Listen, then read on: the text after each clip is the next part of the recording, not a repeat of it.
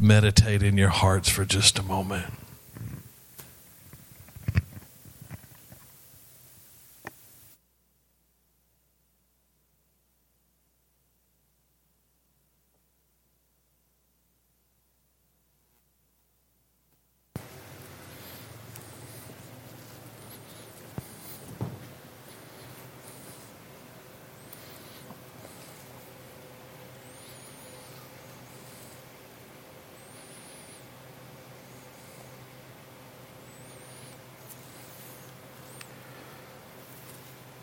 Father God, tonight, Lord, that song really says it.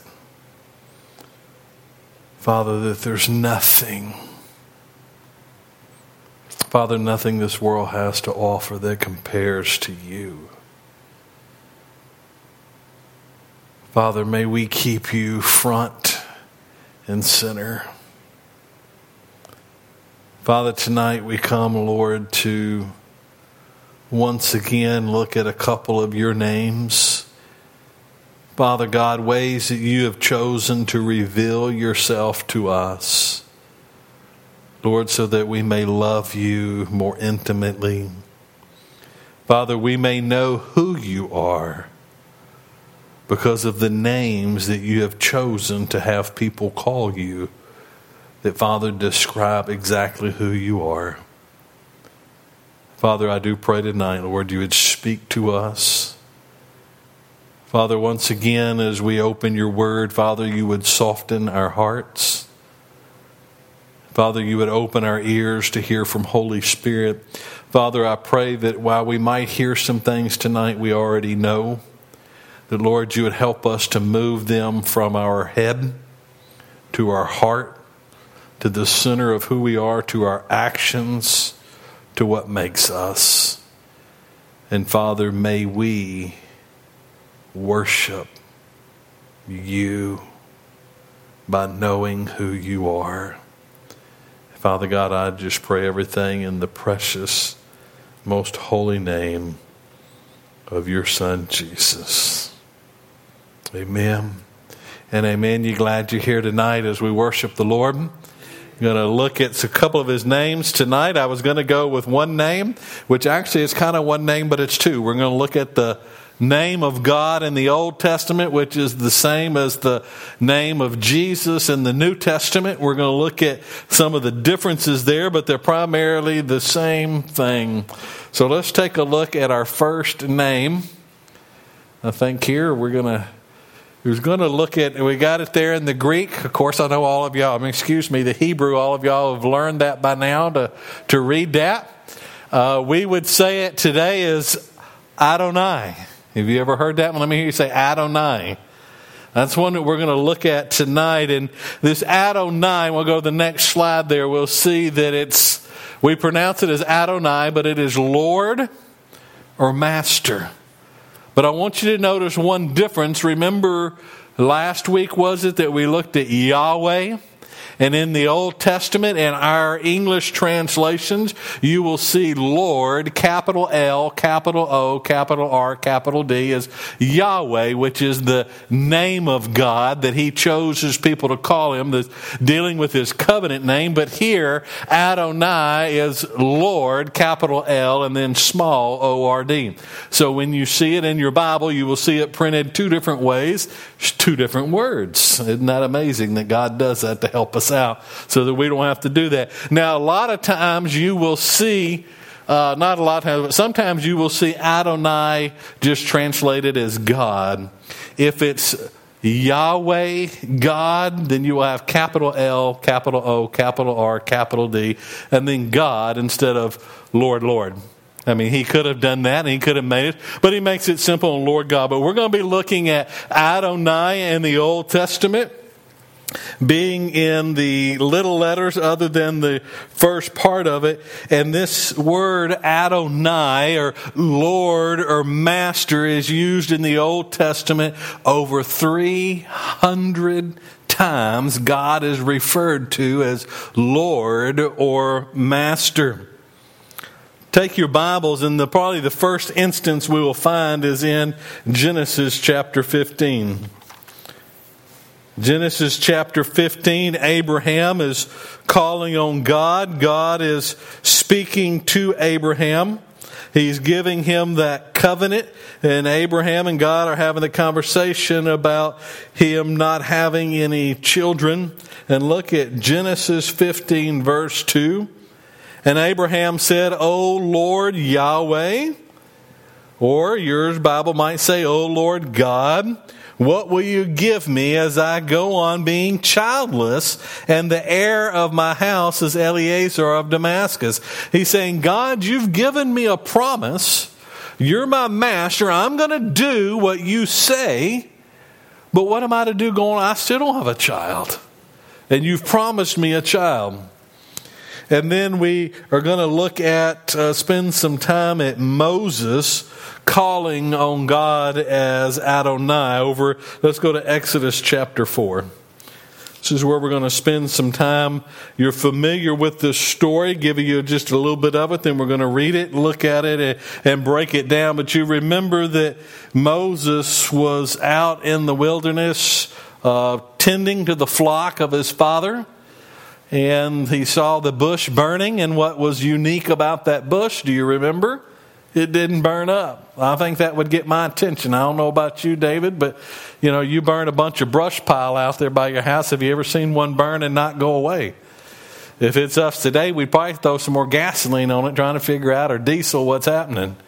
But God's presence was that fire, and the bush didn't go. He was calling on Moses to send him to go speak to Pharaoh to release his people. I want us to listen and look. You're going to see the name Yahweh or Lord in all caps, and then the Lord in the little letters. Let's take a look. Beginning verse 1, chapter 4.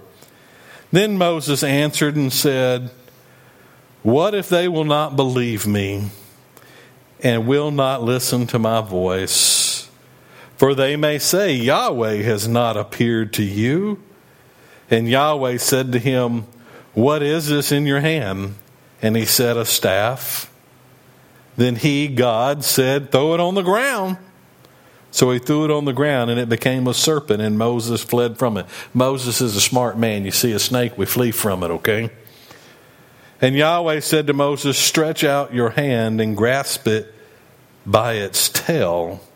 So he stretched out his hand and took hold of it and became a, a staff in his hand. Let me pause there just a minute. Do any of you know anything about snakes? They'll scare you. They're poisonous, and the last thing you do if you don't want to get bit is turn around and pick it up by its tail.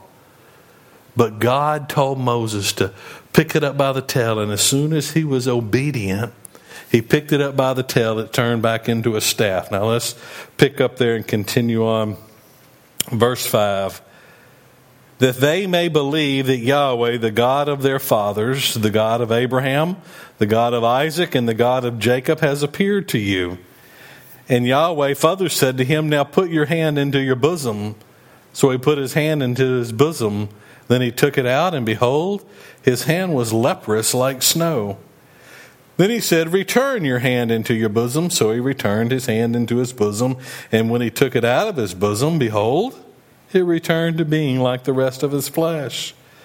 And so it will be, if they will not believe you or listen to the witness of the first sign, they may believe the witness of the second sign. But if it will be that they will not believe even these two signs, and that they will not listen to your voice, then you shall take some water from the Nile and pour it on dry land, and water which you will take from the Nile will become blood on the dry land.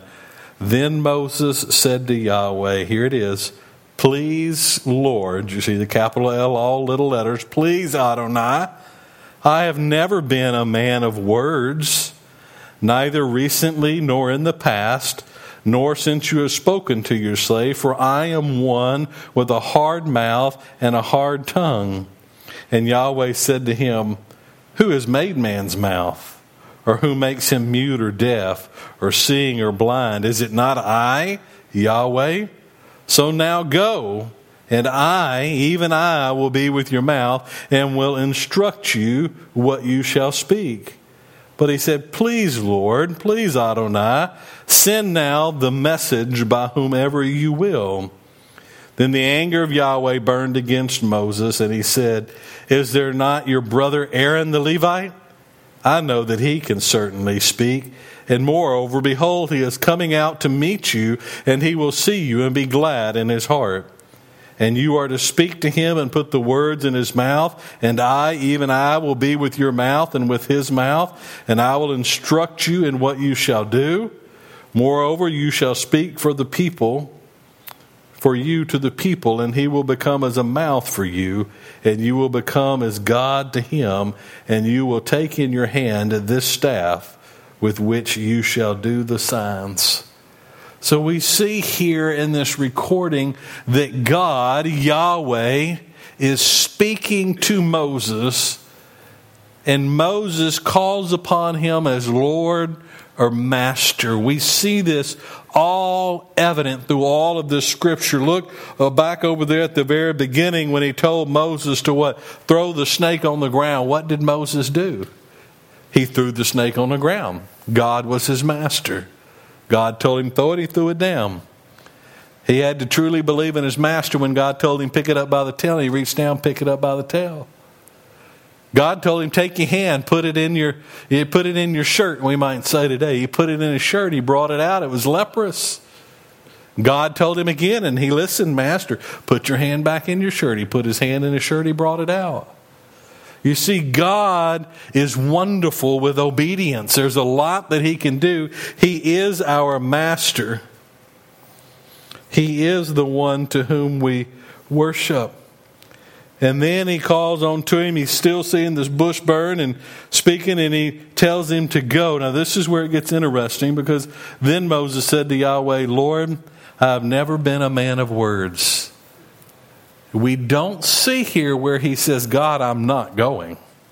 I want you to notice that. He's calling on him as Lord, as Master. He says, God, you know I can't speak. And then what does God tell him? I'm the one that gives you voice. I'm the one who makes you speak. I'm the one who makes you see. I'm the one who does everything. As master, he provides all the provisions for the servant, the one below the master, the one of inferior rank. God's going to give him everything that he needed. And once again, Moses said, Please, Lord, please, Master, Send now the message by whomever you will. God, your master. You know, I really don't want to go, but send it by whoever you will. Then God's anger burned. He didn't do away with Moses. We know Moses had him as master in his heart because it says his anger burned and he said, Your brother Aaron is coming. Now, here, God's going to do what God wants. God's master, okay? God is creator, He is all sovereign.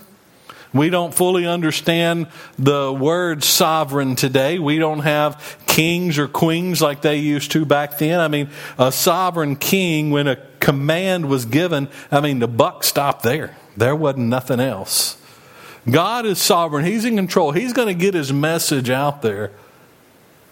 Moses was afraid because he didn't speak well. He probably stuttered, had a, a maybe a tied tongue or something wasn't going on right and he knew he was going to have to go before them. He didn't want to go, he was willing. But can we pause? And this is not really in the scripture. We see this in some other places, but think what did Moses miss out on by not fully stepping out in total faith and going? God called him to go, God would have allowed him to speak. But God wanted to use Moses. He chose Moses. He called on Moses. Moses believed in him as Lord, as Master, as Adonai. And he went, but yet he used someone else to speak through him. But do you notice here, God didn't say that he told him that his brother Aaron was coming, but God didn't say, Moses, step aside. I'm going to speak to Aaron. Aaron's going to go do it. What does he tell him? Moses, you're mine. I'm your master, Moses. And I'm calling you, Moses, as Adonai, and I want you to go. Now, Aaron can go and speak for you, but I'm going to speak to you, Moses. And Moses, you will then tell Aaron what to say, and Aaron will say it. Because of Moses' heart in calling on him as Adonai, we have lots of scripture where God used Moses. He went in and they spoke to Pharaoh. He was obedient as master, as a slave to his master, words that people don't like today. But as a slave, he is a master, the Adonai, the Lord over that, and he used him and he told him, here's what you're going to do and here's how you're going to do it. And when Moses did exactly what he said, God accomplished his plan. Now, there are lots of places in Psalms and other places, as I said, over 300 times that you will see the word Adonai used in the Old Testament. But I want us to look now in the New Testament at the word Lord, which you will see as kurios. Let's see here if we got that. We're going to look in the New Testament. Oh, now, no longer Hebrew, it's Greek. Little easier to recognize, but not fully.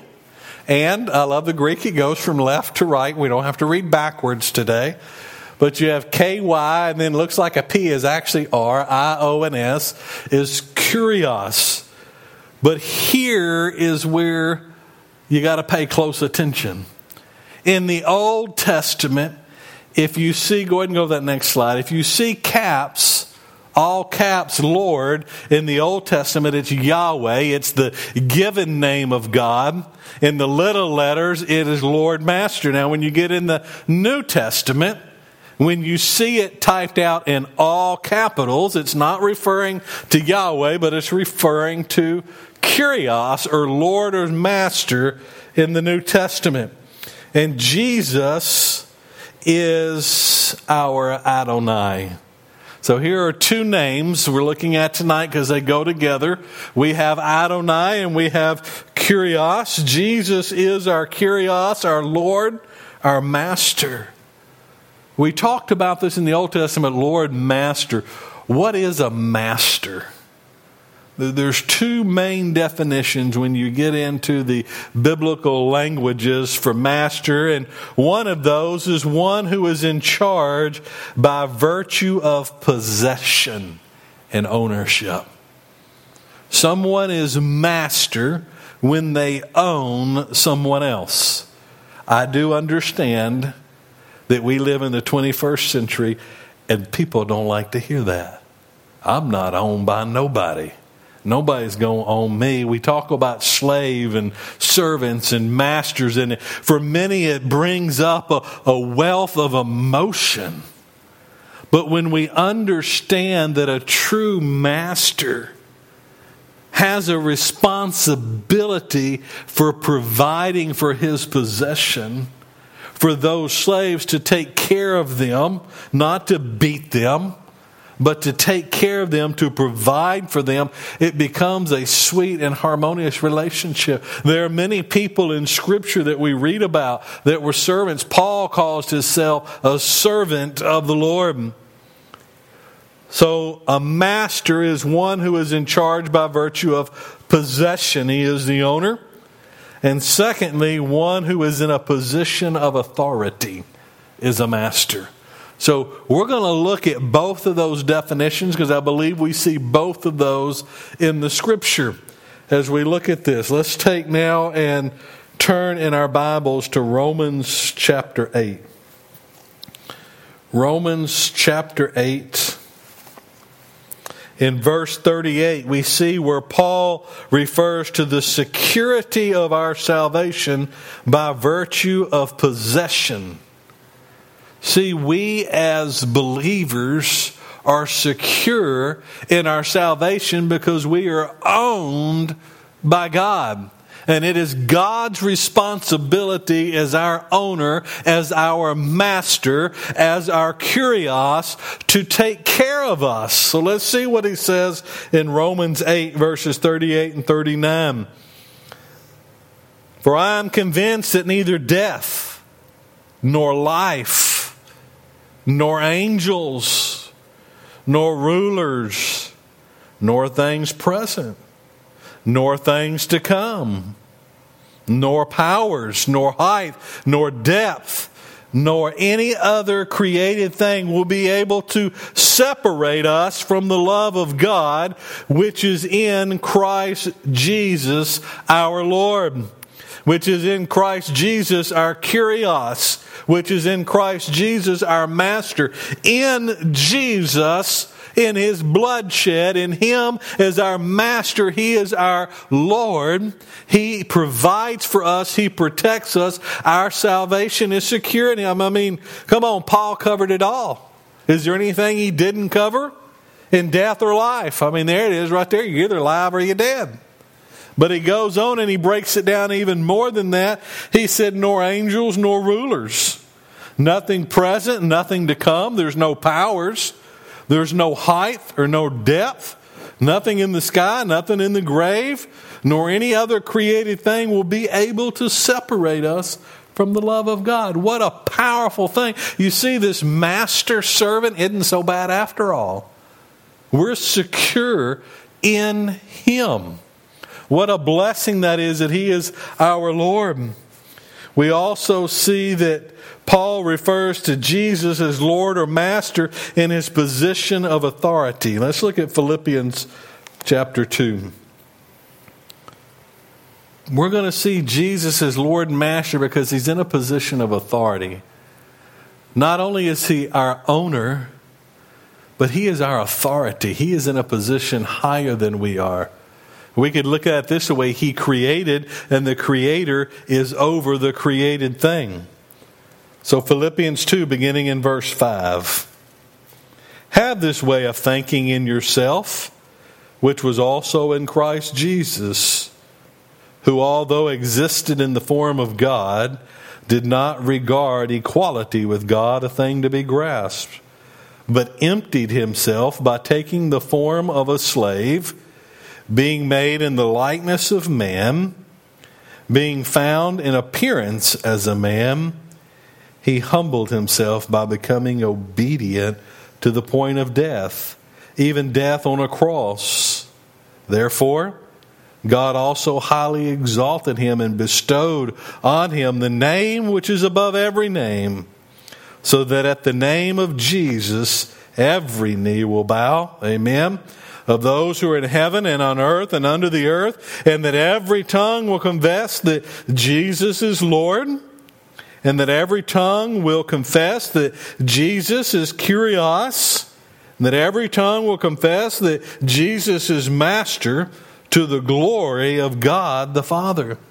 I mean, we see it right here. Jesus is not only Kyrios, but he is the Kyrios. He is our Master because even he himself being God, but in the form of man, humbled himself under submission to be obedient to God. He says, Have this thinking in you. I believe he's telling us here in this letter that Paul wrote to the Philippians. Basically, he's probably saying, Don't worry about being a servant. Don't worry about being obedient. I mean, even Jesus Christ did that. Are you better than he is? But he tells us no. He says, Have this thinking in yourself, which was also in Christ Jesus. Although existing in the form of God, now here's one of these things that we'll never understand this side of heaven. He was all God and he was all man. Okay? He was in the form of God, but he did not regard equity or equality with God a thing to be grasped, but emptied himself by taking on the form of a slave, by being made in the likeness of man. He did not empty himself of his deity. I want you to understand that. I know y'all know this, but there are those out there who would tell you that that's what it's talking about. He did not empty himself of his deity. He was always God. He clothed over his glory, because if he would have come in all of his glory, we couldn't have looked upon him. We'd have never been able to see who he was. It is more than we could have even fathomed. And God said, I want you to know me. So he sent his son who put on flesh, become flesh. But he said he didn't think that it was a thing to be grasped, but emptied himself. I want you to just briefly think in your mind at all of the miracles that you can recount of real quickly that Jesus did. You could probably just pop off a bunch of them. But I want you to think about every one of those miracles in this way. Jesus never did a miracle for himself. Every miracle he did was for someone else and to point to the Father. So that's what he's saying here. He didn't regard it equality to God to be grasped at any time, taking on the form of a slave, being made in the likeness of man, being found in appearance in a man, he humbled himself by becoming obedient. Remember, Jesus gets baptized. Spirit looked like a dove come out of heaven. God opened up the clouds and said, This is my son in whom I'm well pleased. Jesus' earthly ministry starts. What does he do? He goes off in the wilderness for 40 days. He doesn't eat anything. I barely go 40 minutes. I mean, you can kind of tell that right here. I'm working on it, but it ain't working too good. 40 days, he would have been hungry. What did Satan do? He said, Turn these stones into bread. Oh, okay. He's hungry. He's got the right. He created it. All he'd had to do say stones become bread, he'd have had bread. No one was there. No one would have seen. He didn't. He could have called on angels. He told him to jump off when he was on the cross. He could have called on angels. You know, he's hanging on that cross, church. He felt every one of those whips. We talked about this the other night, just briefly. Those cat o' nine tails that he was beaten with are long strands, and they have pieces of maybe rock or bone or glass in them. They're long. And when they would go to whip Jesus, it would come across his back, wrap around to the front, and when they would pull it back, it would just rip flesh. He was human, he felt that. They made fun of him. He had emotions. That was ridicule. You can probably remember being in school, somebody call you a name with sticks and stones, you know, all that kind of baloney. He felt that. It hurt. His own people looking at him saying, Kill him. He felt it when they put those crown of thorns on there and just pushed him down into his skull. And then through all that, paraded as a dog and pony show down the street for everybody to see, carrying his own cross till he could no longer do it. And then I love the video that we saw a few years ago at Easter. When it come to the crucifixion, oftentimes we picture in our mind them struggling and getting Jesus down there and hitting it like all the other thieves. But that movie, I believe, portrayed it where he crawled himself up on that cross. And he felt it when they drove those nails through his hands and through his feet. He's God. He could have called an angel to just zap them out of there and take him on to glory. He could have. But he was obedient to God all the way through death. Can we not be obedient in what little bit he's asking? We call on him as that. And we see here that Paul is writing to those. And because of that, God also exalted him and bestowed on him the name, the beautiful name which is above every name. You see, he's called Jesus Christ there at verse 11. Jesus Christ is Lord. Lord is put there with his name of Jesus Christ to exalt him above. You see, as I said there, he is the one who is in position of authority.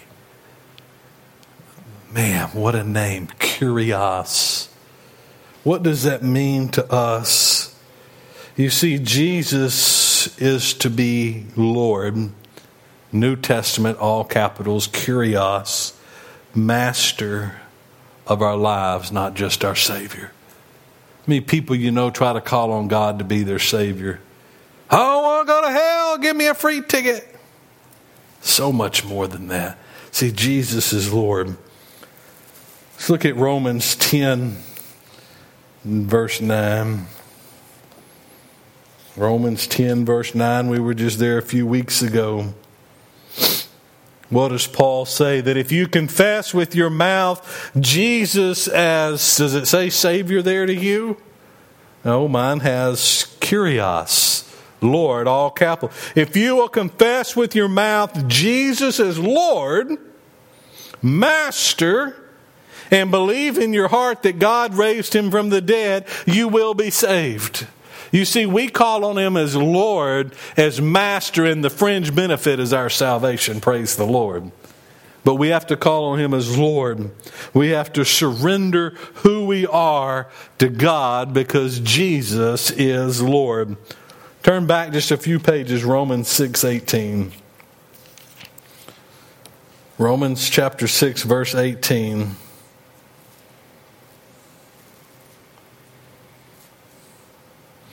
And having been freed from sin, you became slaves of righteousness. You know, people might say, I don't want to be a slave of God. I don't want to be a slave of no one. Let me tell you, everyone on this earth is a slave to something. Before we were believers, we were slaves to sin. Sin ruled us, sin controlled us. Satan was our master. But as we believe in Him, we call on Jesus as our master. We get a position change. We get a change. And it tells us here that then we need to become slaves of righteousness. We need to become slaves of Jesus Christ. He is our Lord and He is our righteousness. But we're also bought or we're purchased, which means that we're owned or that we belong to God. 1 Corinthians chapter 6. 1 Corinthians chapter 6 verse 20 plainly spells it out for us. For if you're a believer, Christ had to die on the cross. It tells us here, verse 20, For you were bought with a price. Therefore, glorify God in your body. I believe in a way that as believers, we have downplayed to our own detriment this idea of free salvation. Yes, salvation is free to us. We receive it just as as Christmas, if I may use this without being too sacrilegious here, just as Christmas, we all receive gifts from someone else. Have any of you ever had to buy the gift that someone was handing you. Now, oftentimes we buy our own Christmas presents. I understand that.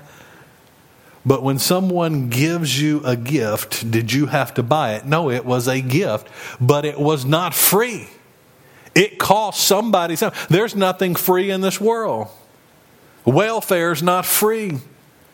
Medicare, Medicare, all this Social Security, all this stuff, nothing's free. It costs somebody. Somebody has to pay for everything. Well, salvation costs something for us to be changed, to be separated from God, to come to a right relationship with Him. It costs something. It tells us that we were bought with a price. What were we bought with? The price of Jesus Christ, the most precious price could be paid. God loves mankind enough that He said, My son will be your price, and He will die for you. Someone has to die. God said that from the very beginning. Sin requires death a separation from God death and a life death. And Christ was the ultimate one and we were bought with that price. So if you are a believer, understand that Jesus is your Kyrios. Jesus is your Lord. Jesus is your master because you were bought with a price. A master has ownership. You're owned by God. So verse 23, excuse me, verse 20 says, therefore glorify God in your bodies. We have a responsibility as a believer to glorify God in what we do. We're not here to live a willy nilly life. We're not here to just do as we so please to do. Sorry, if you're a believer, you were bought with a price and you have a responsibility, and that is to call on Christ because when you accepted Him, you called on Him. to be your Lord, your master. You surrendered yourself to him and you said, I'm not worthy. You become in control. Well, don't take it back. We need to glorify God with our bodies, with what we do. Do we do these things to earn our salvation? Heaven forbid it, as Paul would say. May it not be. We do it because we love Him. We do it because we have surrendered ourselves over and He is our master and He gives us a way to live. That way to live is to sanctify us, to set us apart. We grow through our entire life becoming more like Him. We're growing in this righteousness, but others are watching us. But this that He calls us to glorify God in our bodies is for the betterment of our bodies. And I'll close in this with one thing that I've shared with you before. God put fish in water. Fish breathe in water. God told the fish to stay in the water. Did he do that to punish the fish? I mean, there's so much wonderful things out here on land. No. What happens if the fish gets out of the water, he's going to die. He can't breathe. He's not in his protected environment. Well, that's the same thing. God gives us boundaries to live within. He clears out a path for us to walk in, not to punish us, but because He knows what's best for us. You see, if we're a believer, Scripture tells us this is the way we do that. We saw there in Romans is to call on Him and to verbally confess and to testify that He is Lord, He is Master. And we agree to come underneath and to be purchased through His bloodshed. So you see, church, Kyrios, Lord, Adonai, Old Testament, New Testament, who is this God that we claim we worship? He's our master. And when we approach him as master, we don't approach him as the master that we read about in our history books. Throw that out. We approach him as master, one who loves us, one who's going to provide for us, one who is going to ask us to do things, but guess what? He's going to provide everything we need. Moses, I need you to go. Oh, God, you know I can't speak. Moses, who gives the voice?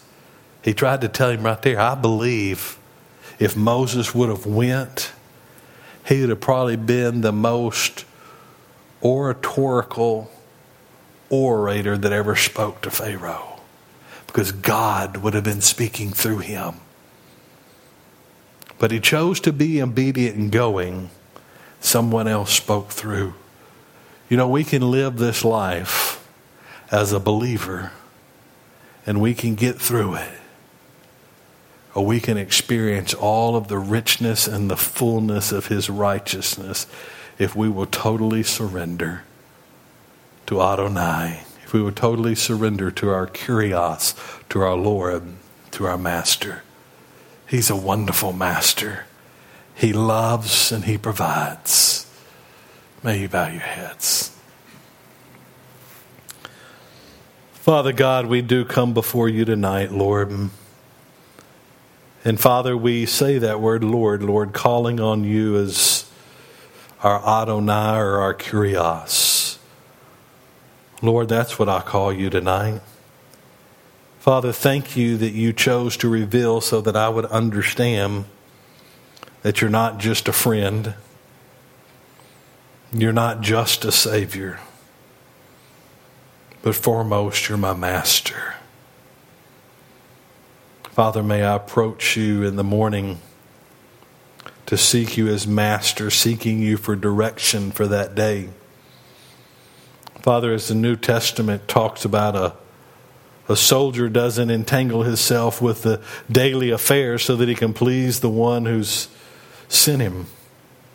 Fathers, believers, you sent us, Lord. May we come to you knowing that you are love. Father, knowing that you are the God of covenants. Father, you are Yahweh. And now, Lord, we learn to call you Adonai, Kyrios, Lord, Master. Father, help us in our love for you as we understand who you are and how it is that we need to approach you. Father, first we approach you as Master. Thank you. Thank you that you love me enough that you purchased me with the price of the death of your Son. And then, Father, you loved him. You were pleased in him, Father, and you restored him to life. And now, Father, he's at your right hand, being our master. Thank you, thank you, thank you.